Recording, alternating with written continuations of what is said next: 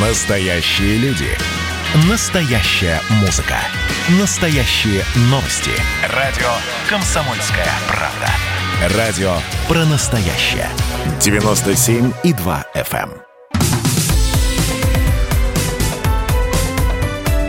Как дела, Россия? Ватсап-страна!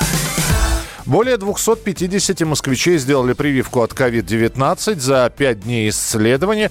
Подавляющее большинство после прививки чувствует себя отлично. Один из них э, наш специальный корреспондент Александр Коц.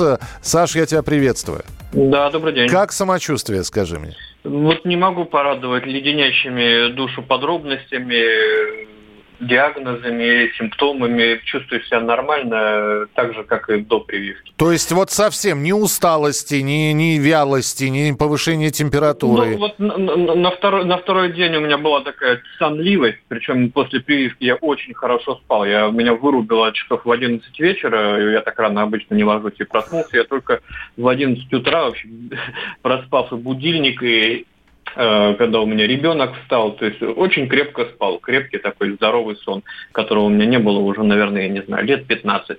Вот. А, и на, вот э, на следующий день после прививки сонливость, э, такая слабость, и постоянно хотелось пить, как будто, знаешь, какое-то торжество было накануне, хотя медсестра предупредила, что отмечать пока вот ничего не надо, пока идет это исследование. Ах, вот, там, е- там есть ограничения на, на прием, да, употребление. Ну, ска- сказала, по крайней мере, первые три дня не, не рекомендуется. Вот. А так больше никаких э, симптомов, никаких э, побочных явлений я не почувствовал. Но э, предупреждали, что это все индивидуально. Я вот, к примеру, читал в Инстаграме пост э, главного редактора Rush Today Маргариты Симонян, которая тоже за день до меня сделала эту прививку, так у нее сразу поднялась температура за 38, она там парацетамолом не могла сбить ее ниже 37,6, Мгм. это у нее была жуткая слабость, э, ночью практически не спала, все время там в пот бросала, А вот, болело место укола, но вот у меня ничего из этих симптомов не было, чувствую себя нормально,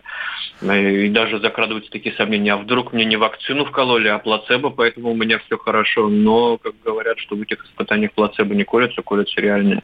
Саш, а, вакцины. один вопрос может возникнуть. Э, Собственно, это любой может записаться. И как, как ты это сделал? Куда, куда бежать? Ну, меня пригласили все-таки там в группе журналистов. Я не буду называть фамилии, если они захотят, они сами скажут, э, что они тоже являются испытателем. Но пока происходят пострегистрационные испытания. То есть можно записаться, насколько я знаю, э, через МОСРУ на эти испытания, но попадете вы на них или нет, пока неизвестно. То есть идет пока не в рамках э, общей да, поголовной вакцинации, а в рамках пострегистрационных испытаний. То есть если до регистрации Минздрава эту вакцину испытывали такие здоровые молодые богатыри э, без патологий и там, э, наследственных заболеваний, то сейчас берут всех подряд, вот как меня, например, гипер- гипертоника, гастритчика и адреналинового наркомана.